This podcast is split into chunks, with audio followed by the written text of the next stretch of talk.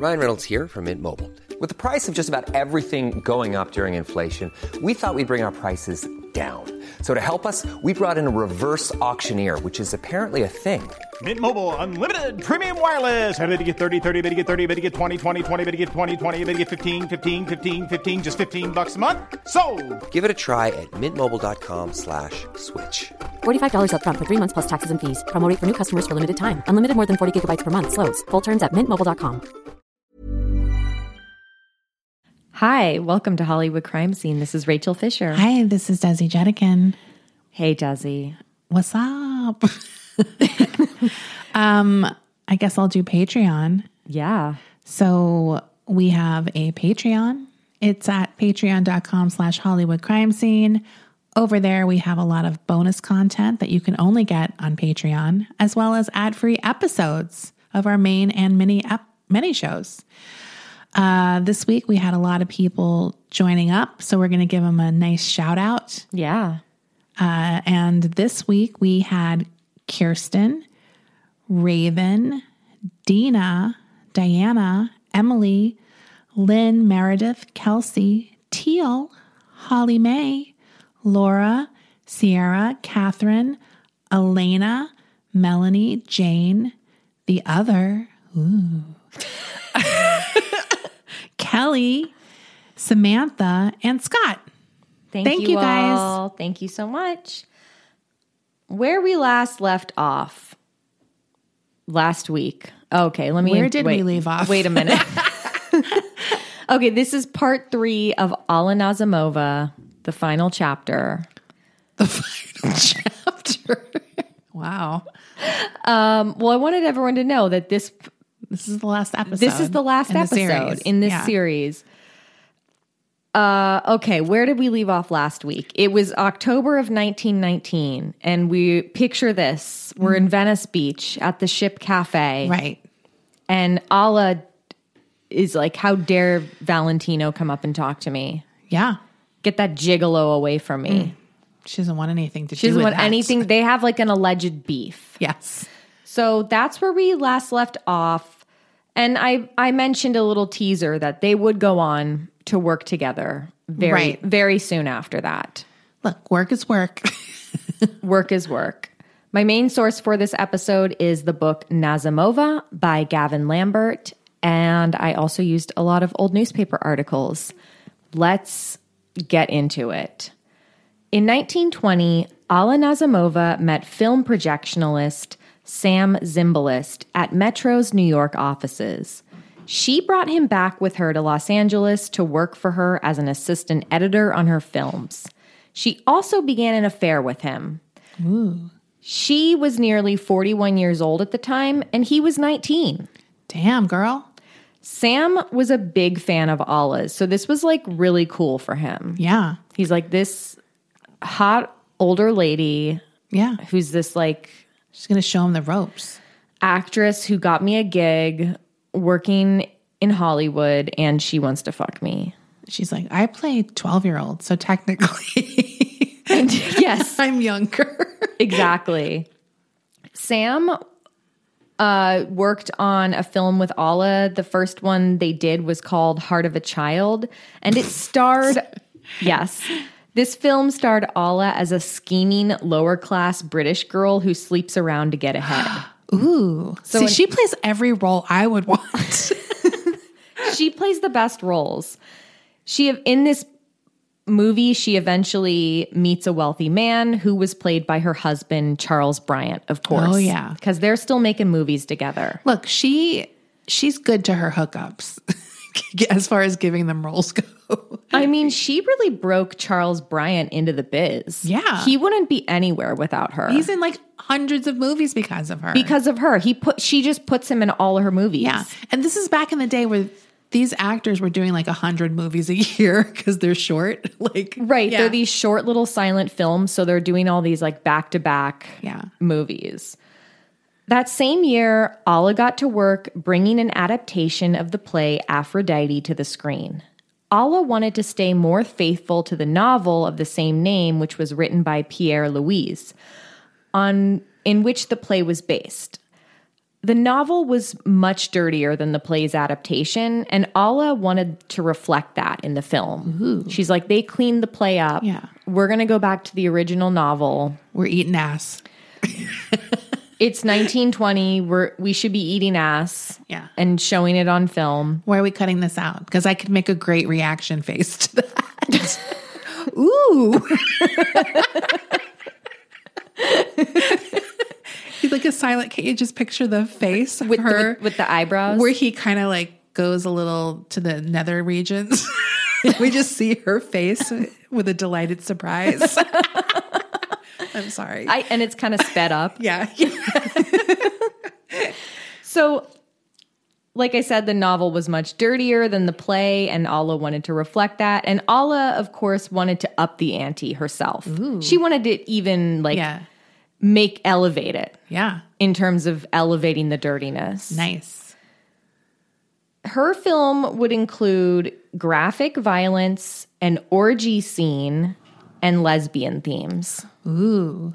She wanted June Mathis to write the script, obviously. Yes. Alla enlisted Russian ballet dancer turned costume designer Theodore Kosloff to do the costumes. At the time, Theodore was in a relationship with fellow costume designer and actress Natasha Rambova. Theodore had Natasha deliver his costume sketches to Alla. But when Natasha showed the sketches to Alla, she revealed that the designs were actually her own. Ooh. She had had it with her lover and was annoyed that he was trying to pass off her work as his own. So she's like, you know what? I did that. I actually did these. And Alla was like, oh, really? So Alla hired 23 year old Natasha to work on the film instead. Natasha and Alla subsequently began their own sexual relationship. That's why she believed her. like, oh, really? why don't you show me your designs later tonight? Fun fact about Natasha Rambova she wasn't Russian, she was a Mormon from Utah. wow. She was born Winifred Kimball Shaughnessy. So she had some Irish in her as well. Yeah. She was inspired by ballet dancer Anna Pavlova to adopt her Russian sounding stage name while she was studying ballet. She met Theodore Kosloff while training under him, and they began having an affair when she was 17 and he was 32. Natasha's mom found out and hmm. threatened to go to the police and have him arrested for rape. But Natasha and Theodore absconded to England where they stayed there for six months. Natasha finally returned to the States after she made her mom promise she wouldn't have her lover arrested. Natasha told her mother that her relationship with Theodore was over, but that was a lie, and she continued to see him. By this time, by the time she met Alla, Natasha had grown tired of feeling controlled by Theodore and was desperately looking for a way out. Following her confession to Alla, Natasha made her attempt to break free of Theodore for good. He was furious and fired a bullet into her leg. What? Y- yeah. I'm sorry. Um, the only thing I can think about is that's rude, but it's obviously like, what the hell? yeah, it's really fucked up. So he fires a bullet into her leg. She jumps out of a window to escape him into a cab that was waiting downstairs below because she had was like it was really lucky because she had actually previously already could call in for a cab Right. like called so for a that was cab good timing. yeah. So then he shoots her. The cab's fortunately just arrived. She jumps out the window into this cab. She's like, drive me to the set of Aphrodite. And when she gets to the site of Aphrodite, the camera operator, Paul Ivano, who's Valentino's friend, removed the bullet from her leg. What? is crazy. I guess she didn't go to a hospital. yeah. But unfortunately for Alla and everyone else on the set of Aphrodite, production was shut down due to censorship laws. this was too dirty of a movie. Alla, Natasha, and June's film was deemed too violent and too sexual for the public. Alla, of course, was pissed off and heartbroken. Natasha would later marry Rudolph Valentino. As for Alla, she started hooking up with Valentino's friend, 20 year old Paul Ivano. Wait, this is the second girlfriend she's had that fucked Valentino. Yes. yeah, I don't know how that works. Yeah. Cuz that's seems pretty crazy. It's right? the second time. Around this time, they're all working on the 1921 film Camille. So there's no hard feelings Right. between the four of these people. Now, whatever may or may not have gone down at the ship cafe between Alla and Valentino was over because he was now a regular at her dinner parties. They were close enough that Valentino even let Alla pluck his eyebrows. Camille opened in New York in September of 1921. Alla was decked out in a glamorous cloak, and the New York Daily News said that she had, quote, black hair polished to glossiness of a fine ebony, and eyebrows plucked to an angle of astonishment, slim in flame colored velvet and gold. Alla told another reporter, I am to play a boy in my next picture. Camille received mixed reviews and was not a box office smash. The film was sort of this avant garde art movie, mm-hmm. and Natasha's art direction reflected a very German expressionist feel. Following the release of Camille, Alla's contract with Metro ended. According to Metro, they let her go, and according to Alla, that was all her decision. Alla felt that her artistic visions were being limited at the studio. She told the press that Metro had refused to make an adaptation of A Doll's House. Metro responded by printing pieces in movie magazines saying that Alla was difficult to work with and very controlling on set.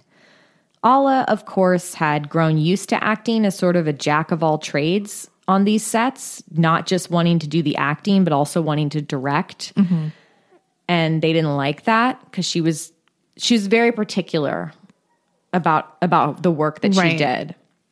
These attack pieces also claimed that Alla and Natasha saw psychics together and made reference to her to the all-girl pool parties that Alla had at her house.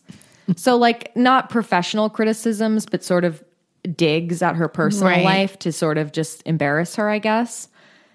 Gavin Lambert says in his book, Nazimova, it was the start of a campaign against a woman who the Hollywood male establishment decided had grown too powerful, and commercially at least too successful. Only three of Nazimova's 11 films for Metro lost money, and several were among the studio's most profitable. Alla wound up producing and financing her next two films, which were A Doll's House and Salome. Charles Bryant was even hired to direct A Doll's House. Alla wrote the script under the pseudonym Peter M. Winters, and she starred as Nora. Cameraman Charles Van Enger worked to worked his soft focus magic to make 42-year-old Alla appear much younger in the film. This film received positive reviews, but was not a box office success, which was hmm. too bad because she financed this whole thing since she wasn't at a studio anymore.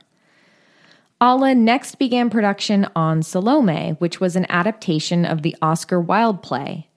Alla starred in the title role and once again played much younger. I mean, much younger. Salome was supposed to be four, 14, Whoa. and Alla's like, More Vaseline. and Alla's 42 at this point. okay. So it's a stretch. It's a Even if you're five feet tall. even if it, yeah, she was like five three and like a pretty like petite woman, but, it's still. definitely a stretch. Yeah. Charles Bryant directed, and Natasha Rambova wrote the screenplay and did the costumes. Salome was a longtime dream role for Alla. She said in an interview Salome was willing and eager to give all, but her love was repudiated scornfully. Since she could not rule, she was impelled to ruin the life that might have saved her. This highly stylized film was wildly expensive to make. It cost $350,000. Wow. And this was like all coming out of Alla's pocket. Natasha spared no expense on the film's avant garde costumes, importing fabrics from Paris. The story goes that the cast of Salome is comprised of all queer actors. An extra who was in the film later said, Some of the cast were gay, and some of the extras as well, but there's nothing surprising or unusual about that.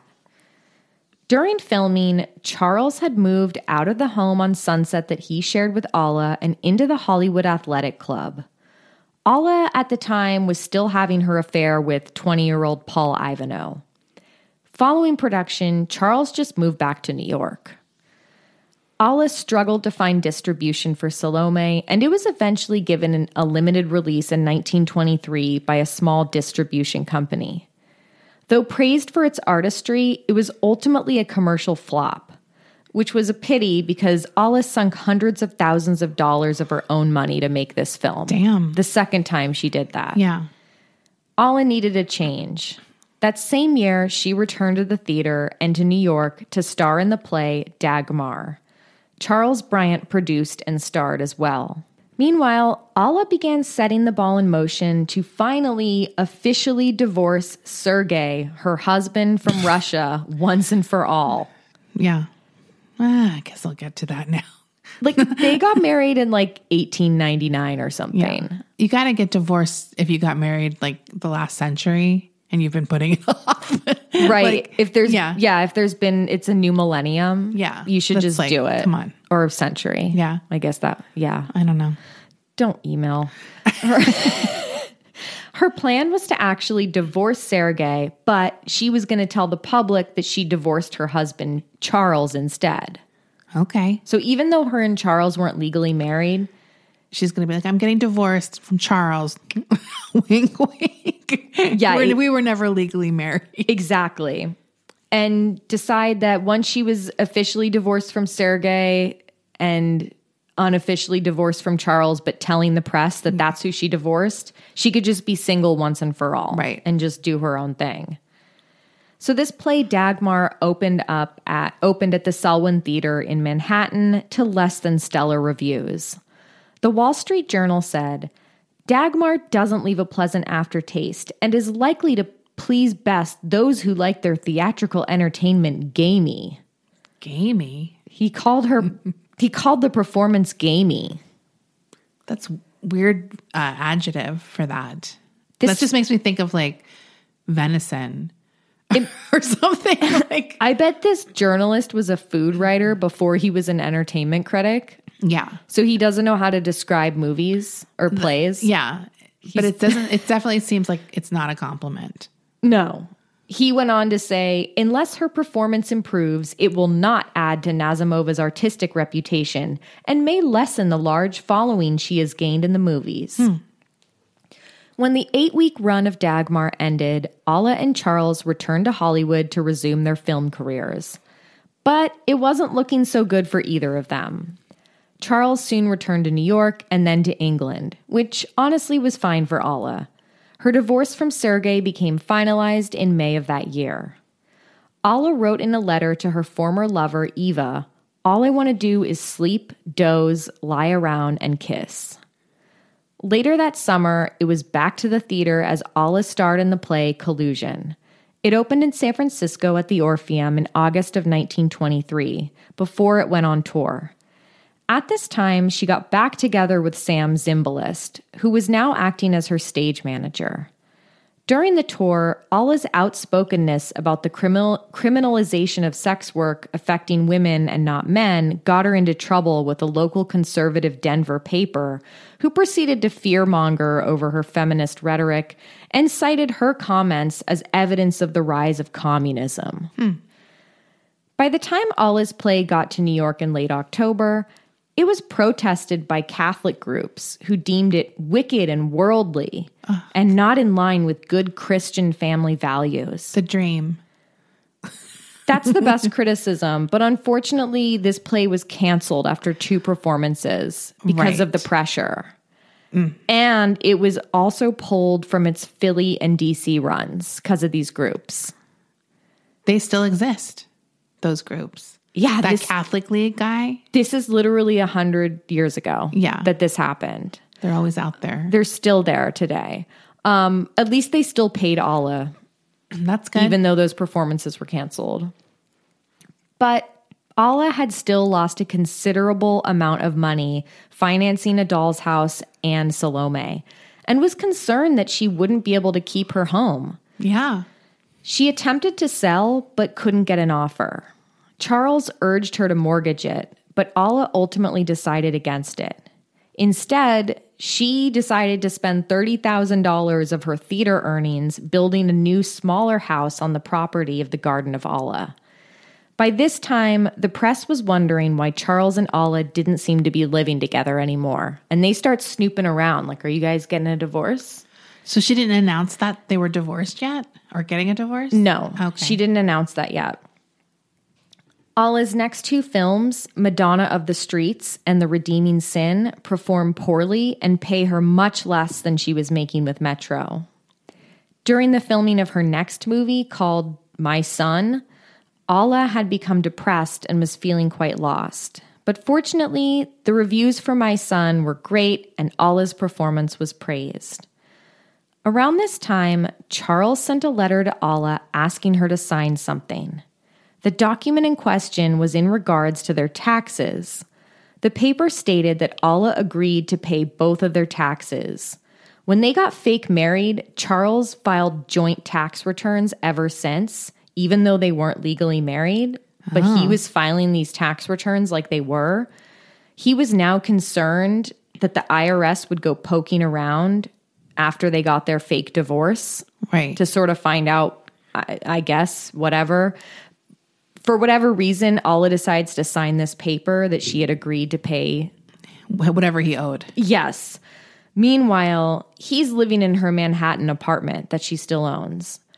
Gavin Lambert, the author of the book, posits that it's possible she was afraid of Charles exposing her longtime affairs with both men and women and that and their sham marriage in general, so she just kind of placated him Yeah. and went along with it. That same year, Alla traveled to Paris for the summer where she spent extravagantly and partied all night. She met a wealthy couple on the ship ride over from New York and spent the night with them in a fabulous brothel. She met up with her former lovers, Mercedes de Acosta and Eva, who were at the time themselves in a relationship with each other. Alla celebrated her 46th birthday in June, and Paul Ivano had roses sent to her hotel. During her stay in Paris, Alla met Oscar Wilde's niece Dolly, and they entered into a brief affair. After returning to the States in August of 1925, Alla and Charles made headlines for their divorce announcement. The New York Daily News said, Their friends were slow to believe. They did not want to believe, for they had been turning to Nazimova's romance to prove that a woman of colorful personality and a man of strong individuality can be happily married. In November of 1925, Charles Bryant married a 23 year old woman named Marjorie Galooly in her hometown of New Milford, Connecticut. My head headcanon says that this is Jeff Gillooly's great great grandmother, great grandma. She would go on to become Jeff Gillooly's great great grandmother. Right?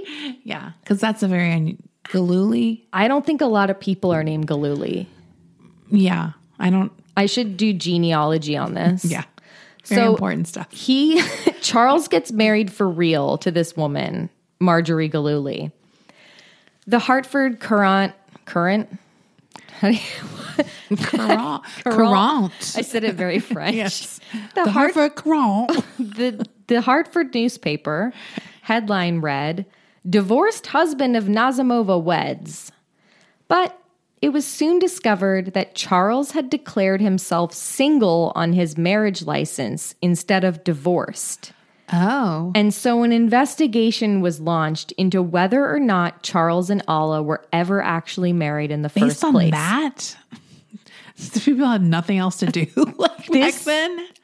Because that seems like a error people might make, right? Like oh no, they launched an investigation. that's crazy. Charles had a warrant out for his arrest. oh my god. The press went nuts, obviously, once this leaked. A November 26th headline in the New York Daily News read Was Nazimova's husband her husband, or was he simply Chaz E. Bryant? The article begins Was Alla Nazimova, the exotic Alla of the stage and screen, married to Charles E. Bryant, or wasn't she? Broadway would like to know. Would they? That's what it said. Broadway. Broadway would like to know. I, I'd love to think that there's some people during this period who are truly outraged at this news. Like, can you imagine even caring? Dickies are rolling up.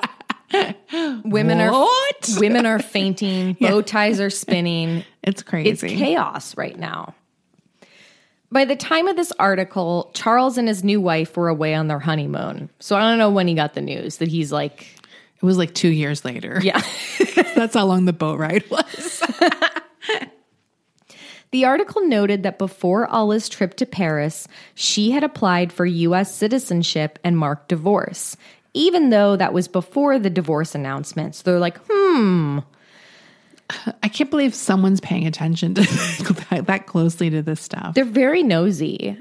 Charles, at the risk of being charged with perjury from the Connecticut DA, had his lawyer send an affidavit swearing that he was telling the truth on his marriage license. Okay. Alla was Why, like, why didn't he just say, I had a dumb bitch moment? See? you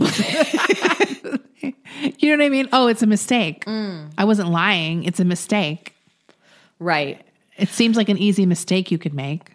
I think it just snowballed because he had this uh, high profile divorce and marriage from Alla. Yeah. So they're like, maybe he. I mean, it's just the, I think the thing is, back then, divorce was such a big news story.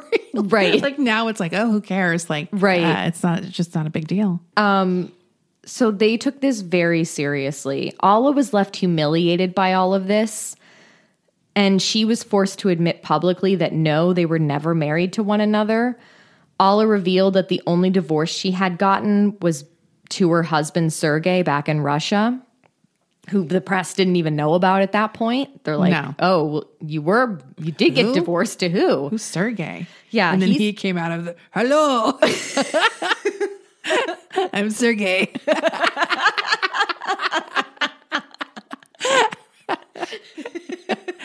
He's actually the guy who did the investigation. Right. He took off his monocle. Right. And he pulls out a cigarette. I love that. Yeah. That's in my movie. He's French all of a sudden. yeah. Um, I love it. Alla told a reporter about Charles. He spoke the truth when he made an oath at New Milford, Connecticut, and that he was a single man. Like she was like saving his ass because he was about to get arrested for perjury. Crazy. She continued, All that has happened since Bryant married the other day has greatly hurt me. I have been living at the top of a volcano. I am worried to death. For the last several days, I have been hunted like an animal in the woods. And she's referring to the hounding of the press. She's dramatic. And she's very dramatic, but she was being hounded by the press. Alla made clear to the press that she was happy for Charles and his new wife, but in private, she was seething. Not just this, but in thinking about all of the money of hers that he had spent over the years. Oh no, I don't I hate Charles. Also, why'd you have to get married to 20? Isn't he like even older than her? He's 45. He's like the same age as Alla, Right. It's like, and wasn't he most likely gay? Allegedly. Yeah. They think they So he's just picking up another beard. Like, this his marriage to Marjorie Galuli was also considered a lavender marriage. yeah. So But did, but did she have money? Like, what? what's he doing here? I have no idea. But Alla is like just this sort of set off this chain of like just all these resentments against oh, Charles. Oh, totally. Just thinking of like the last 12 years. Well, she's given him everything, she did give him everything. and he's done nothing but cause her pain. this is a great place to take a quick break. Okay. Okay. Quality sleep is essential. That's why the Sleep Number Smart Bed is designed for your ever evolving sleep needs. Need a bed that's firmer or softer on either side? Helps you sleep at a comfortable temperature? Sleep Number Smart Beds let you individualize your comfort so you sleep better together. JD Power ranks Sleep Number number 1 in customer satisfaction with mattresses purchased in-store. And now, save 50% on the Sleep Number limited edition Smart Bed for a limited time. For JD Power 2023 award information, visit jdpower.com/awards. Only at a Sleep Number store or sleepnumber.com. I'm the queen of starting a free trial offer and forgetting to cancel it, oftentimes being charged for months for something I'm not even using. If I asked you how many subscriptions you have, would you be able to list all of them and how much you're paying? If you would have asked me this question before I started using Rocket Money, I would have said yes, but let me tell you, I would have been so wrong. I can't believe how many I had and all the money I was wasting. With Rocket Money, I can see all of my subscriptions in one place, and if I see something I don't want, I can cancel it with a tap. I never have to get on the phone with customer service. They'll even try to get you a refund for the last couple of months of wasted money and negotiate to lower your bills for you by up to 20%. All you have to do is take a picture of your bill, and Rocket Money takes care of the rest. Rocket Money is a personal finance app that finds and cancels your unwanted subscriptions, monitors your spending, and helps lower your bills. Rocket Money has over 5 million users and has helped save its members an average of $720 a year with over 500 million in canceled subscriptions. It's definitely saved me money and now I can use that money to waste on things I do want. So stop wasting money on things you don't use. Cancel your unwanted subscriptions by going to rocketmoney.com slash Hollywood crime scene. That's rocketmoney.com slash Hollywood crime scene.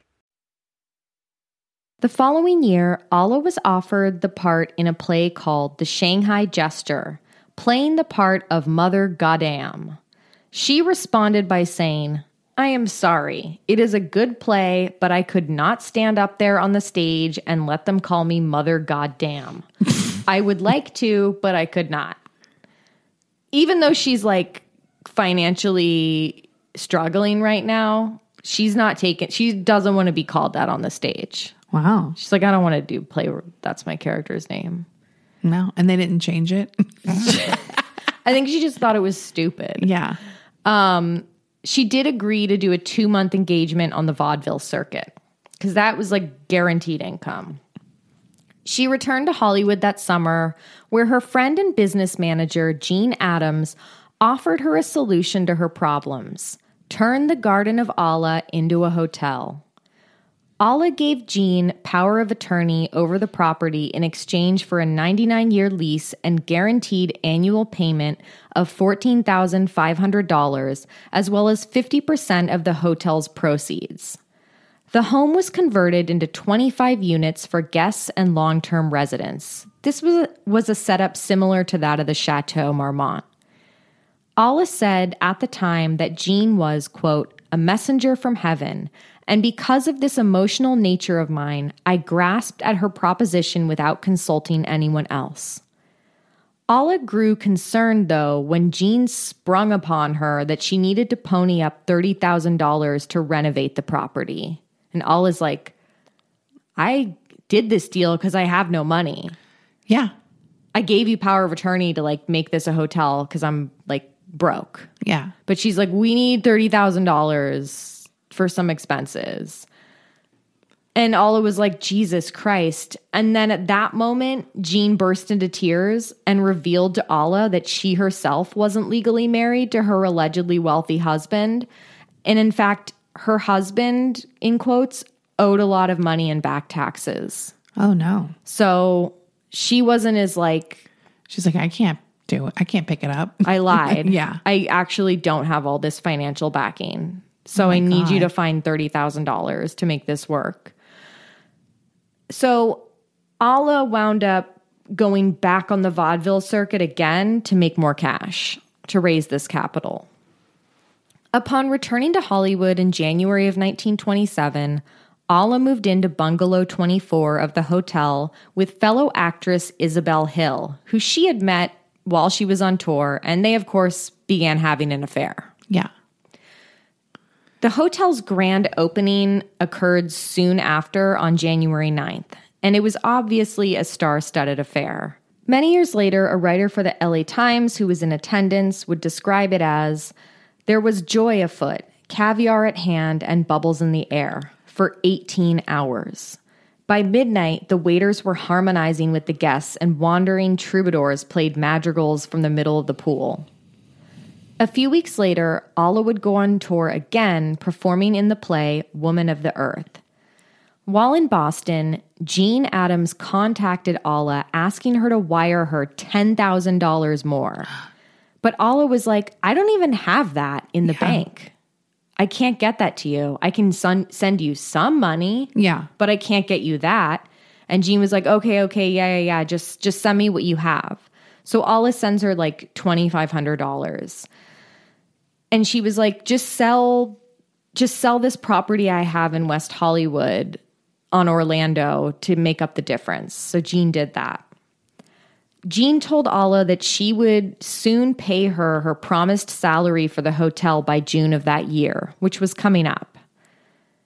Ahead of the London leg of her tour, Alla went to see her old flame Eve in the play Cradle Song. It was there that she met 19 year old Glesha Marshall, who was a fan of Alla's and had gone to the play in hopes of seeing her. She did see Alla, but the two did not meet yet. I said they met. They didn't meet that night. Okay. But this this woman Glasha goes to the play like just she goes there to try to meet her. just trying to meet Alla.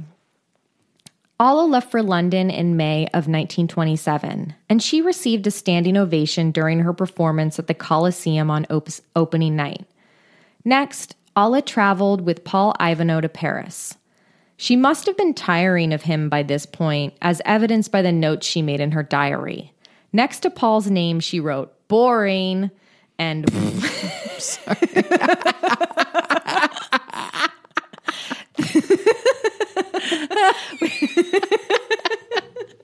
an exclamation point. I don't know why that's like the meanest insult. It's so mean. He's like the 20 something friend of Valentino. But she's been with him for a while and She's- she's, just now it's like she's she's hated him this whole time. She's been with him for a while now. Yeah, he must be like 24 or 23. And she's finally just gotten sick of this Boring. guy. Boring. and she also wrote next to his name, When will it ever end? Meanwhile, Jean Adams still had not wired all of the money, and she Uh-oh. was supposed to send it to Paris now. Jean swore she sent the money, but it never appeared in Alla's account. Jean blamed the banks.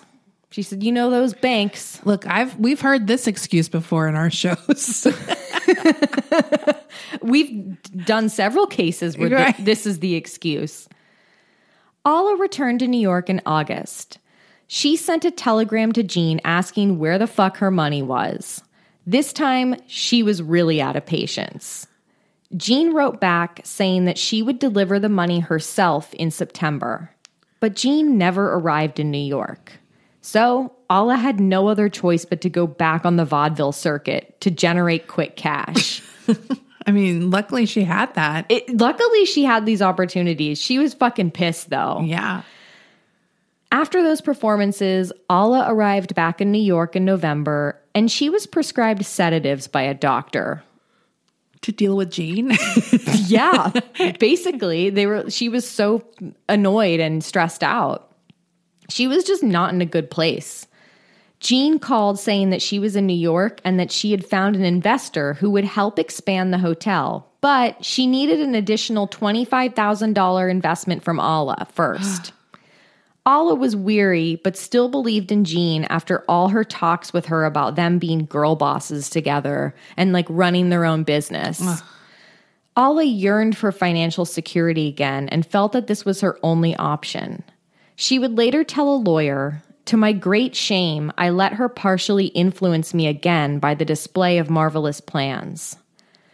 Alla was not able to raise $25,000, and that was a good thing. She never gave Jean any more money. In fact, Alla only ever received $500 from Jean Adams before she disappeared from Alla's life forever. oh my God. It was later discovered that Jean and her husband had swindled countless others in their real estate scams. Oh. This was like a con her and her husband ran. Before getting to Alla, they had conned several people in the Midwest, but their most profitable con was Alla. Yeah. They really took advantage of her. Alla spent what little money she did have left to hire a private investigator to find Jean and her husband, but unfortunately, they couldn't locate them. Hmm.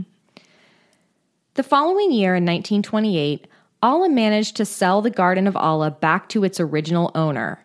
But with the debts she incurred with the remodeling and operating of the hotel, it was hardly a financial windfall. With the debts paid off, all that remained for Alla from the sale was $7,500 for this huge property. Alla went back to New York, moving into an apartment in Greenwich Village, and joined the Civic Repertory Theater, which was a company founded by Alla's former lover, Eva Le Gallienne. Among the company's apprentices at the theater was 21 year old actress Glesha Marshall. Glesha, who had long been a fan of Alla's, asked her if she would run an errand for her. She did, and then Alla invited her to dinner. But their first evening together was hardly romantic. Upon entering Alla's apartment, Alla passed out, and then when she came to, she woke up sobbing. She was just in so much despair about the stage, the state of her life at this point. She'd lost her home. She wasn't making movies anymore. Right. She had gotten conned out of all this money. Well, she had she was so rich Yes. and successful and now she was doing plays again in the village like where oh. she started almost like yeah. But Alla and Glesha soon fell in love and entered into a long term relationship with each other. The Cherry Orchard with Eva and Alla opened on Broadway in October of 1928 to rave reviews and was a great success, with sold out shows for the duration of the season. That Christmas, Alla gifted Eva a Schiaparelli hat with a card that read, I take my hat off to you. In another note written by Alla to Eva a few weeks later, Alla proclaimed, Eva, you have given me life and happiness. By the end of 1928, Alla and her sister Nina would get into a fight that they would never really recover from. she's still around She's still around. Nina is still living at Alla's little farmhouse right in a cottage on the farmhouse property in With New Val. York. With Val Lewton. well, I think Val's might be married at this point. okay But like with the daughter. yeah with her daughter. So she's still in her life, but they're not, they've always had a tense relationship. so alice still has this farmhouse she still has this farmhouse at this point. So, but Nina's living there. yeah So she can't sell it. Uh, so they get into this huge fight. This is how it went down. Upon meeting Glesha for the first time, Nina and her daughter Lucy were very rude to her, which set Alla off. She's like, Don't be rude to my girlfriend. yeah After some back and forth between them, Alla wrote Nina a letter in January stating, I don't believe in family anymore. I think one should build one's family around of people that are in, in kin in spirits and tastes. She went on reminding Nina that she had given her a place to live and paid for her children's education. yeah That spring, Alla was offered to do a screen test in her first talkie for a foreign language picture with Columbia. But unfortunately, this film never happened. oh Alla did make a little money around this time doing print ads for Lux toilet soap and Lucky Strikes. nice The ads for these are great. yeah I will post them. By this time, both Alla and Glesha left the Civic Rep Theater. Unfortunately for Alla and many others, she lost around half her money in the stock market crash that October. right Alla continued to perform in various plays and go on tour, with Glesha eventually becoming Alla's manager and negotiating her pay to 3500 a week. Alla's latest play, Mourning Becomes Electra, closed in April of 1932 after a 150 performance run. Alla wrote a letter to Glesha about not wanting to stay at her farm in New York for the summer. Nina and her kids were still living in that cottage on the property. The letter to, G- to Glesha read, I've got to get out, duty. that was her nickname. duty That was her nickname. would you ever Okay. The nickname that Alla had for Glesha was Duty. D O O D IE. And the reason it was duty is because both of them saw this movie. It was like a love story, and the guy and the guy in the movie said to to the woman like in a romantic scene, "You are my sacred duty." But they were laughing because the way he pronounced it was like duty. Instead of duty. Duty. Duty. Like- yeah. They thought he pronounced it like duty. I see. So- So, it's an inside joke. It's an inside joke. Yeah. So they called each other sacred duty for a while and then just shortened to du- duty. That's funny. That's cute. Um, so she says, I've got to get out duty. I want a home and not an annex with people next door who hate my living there. I need peace of mind, and with neurotic, oversensitive, and temperamental relatives on the side of the wall, such a thing is impossible. I cannot stay there. Not this summer duty. The following year, RKO made Alla an offer for a two picture deal contingent on a screen and voice test. So they're like, if you have a good screen test and voice test, because these are talkies now, we'll give you two pictures. Right. But when Alla saw the footage, she lamented in her diary terrible photo- photography, sound excellent, must never try to look conventionally beautiful. I am depressed. Aw. So she hated the way she looked. It's like a when you get a bad picture on We've all been there. Yeah. We've all been there. Alla also didn't hear back from RKO after that. Oh. So that only confirmed her insecurities. In 1935, shortly after the opening of Alla's latest play, which was called The Simpleton, she received word that her mother had died. Alla had learned from her cousin that her mother had taken on a series of young men as her lovers and was participating in all night orgies. Wow. Alla was very impressed by this, and so she wrote in her diary, All this at 80. My hat's off to her. That's where I got it from. That's right. Real chip off the old block. We were never close, but we had a lot in common. By this time, Alla and Glesha were on a break. Glesha had traveled to Cambridge to see family, which is where she was when she received a letter from Alla stating that she had met a young playwright and she was in love with him. Glesha was heartbroken, and she wrote, I remember walking to a cafe in Cambridge and rereading the long letter as tears poured down my cheeks. But Alla's feelings toward this new man that she was dating seemed to have cooled off after she read his latest play. And she thought it was awful. And she immediately was not attracted to him anymore. She's like, I need my sacred duty back. The play was about Gauguin, and Alla wrote in her diary that the character was, quote, absolutely sexless in spite of all his sexy talk. And she also said that the scene that portrayed Van Gogh cutting his ear off was unintentionally hilarious, and that hmm. only someone who didn't have a sense of humor could write something that bad. yeah. After performing a run of the play Ghosts, Alla came down with tonsillitis and was taken to the hospital. Glesha showed up to her bedside to comfort her. Alla's last affair before settling down with Glesha would be with actress Ona Munson, who starred alongside Alla in the next run of Ghosts.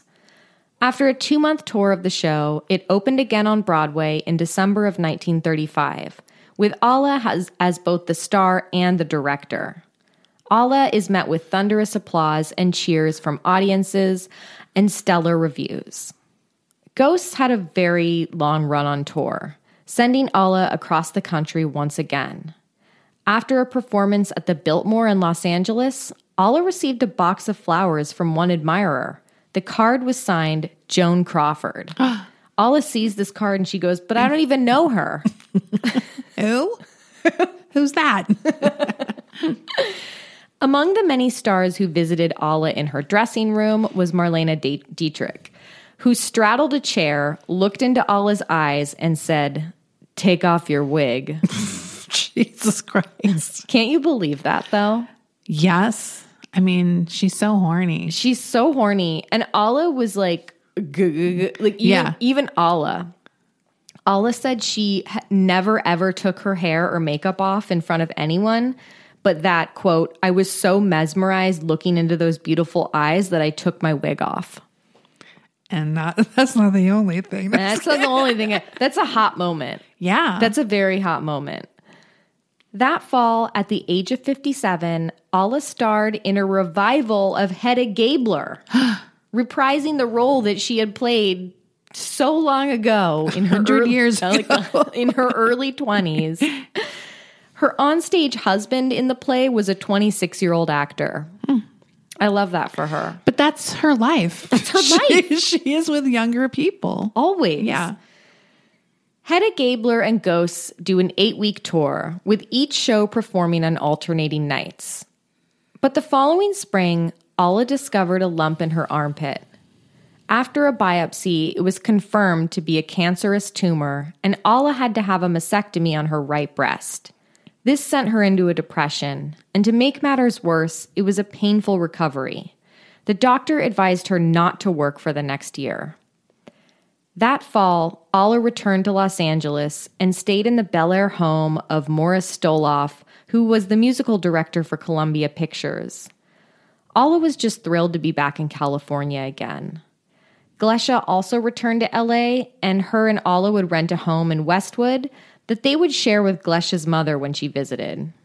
But Alla didn't like living with Glesha's mom, and they, she's like, I, I, I can't, and Yeah. she, and she realized there was this one afternoon in January where Alla went to the Garden of Allah hotel just to have lunch, and she's like, this is where I belong. Yeah. So Alla and Glesha end up moving into Villa 24 at the Garden of Allah in September of 1938. Soon after, Alla's desire to perform had returned, and the following year she found herself back in New York and in rehearsals for the play The Mother. An 18 year old Montgomery Clift played her son. Ooh. Although Alla's performance is well received, the play only does four shows, marking the last time she ever performed on a Broadway stage. Alla was then cast in the 1940 movie Escape, where she played a German actress who is being held in a concentration camp. The MGM film is Alla's first ever role in a talkie. A year later, she would play Tyrone Power's mother in 1941's Blood and Sand. Meanwhile, Alla and Glesha had been trying to sell the New York farmhouse for about a year, and they finally got an offer. They sold it for like $22,000. Mm-hmm. The following year, Frank Sinatra moved in next door to Alla and Glesha in the Garden of Allah. Oh. He moved in. Alla and Glesha would listen to him practice for hours. Alla thought it was kind of annoying, but she was like, he is does have a very good work ethic. He's, Yeah. He loves to practice. Gotta give him credit for that. That's what she.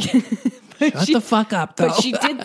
She did think he was annoying. She did say about him, "What a sexy voice," but shut up, basically. yeah. Yeah. In 1944, Alla would have roles in three more movies. In Our Time, The Bridge of San, San Luis Rey, and Since You Went Away. For the last few years, she had been working on an autobiography, but by this time she had been suffering from dizzy spells and was finding it increasingly difficult to write. Alla made a will and made Glesha the sole executor. In June of 1945, Alla suffered a heart attack after dinner with Glesha. She was taken to the hospital where she recovered, but she then suffered a series of new heart attacks over the next two weeks. Her nephew, Val Lewton, came to visit her in the hospital on July 12th. The following morning, Alla passed away. Glesha Marshall was by her side.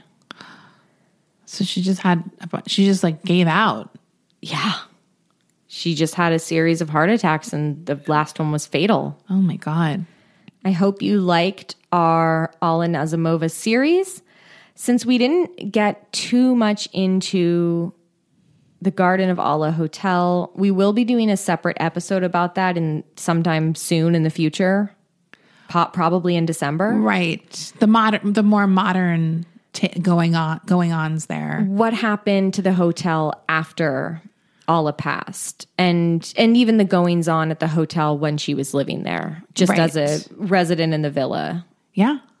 Great. So we will post some pictures. There's some really amazing pictures of Alla from these silent movies that she did. Yeah. And yeah, I hope you like the episodes. Thank you guys. Thank you all so much. Bye. Bye. Small details are big surfaces. Tight corners are odd shapes. Flat, rounded, textured, or tall. Whatever your next project, there's a spray paint pattern that's just right. Because Rust new Custom Spray 5 in 1 gives you control with five different spray patterns. So you can tackle nooks, crannies, edges, and curves without worrying about drips, runs, uneven coverage, or anything else. Custom Spray 5 in 1. Only from Rust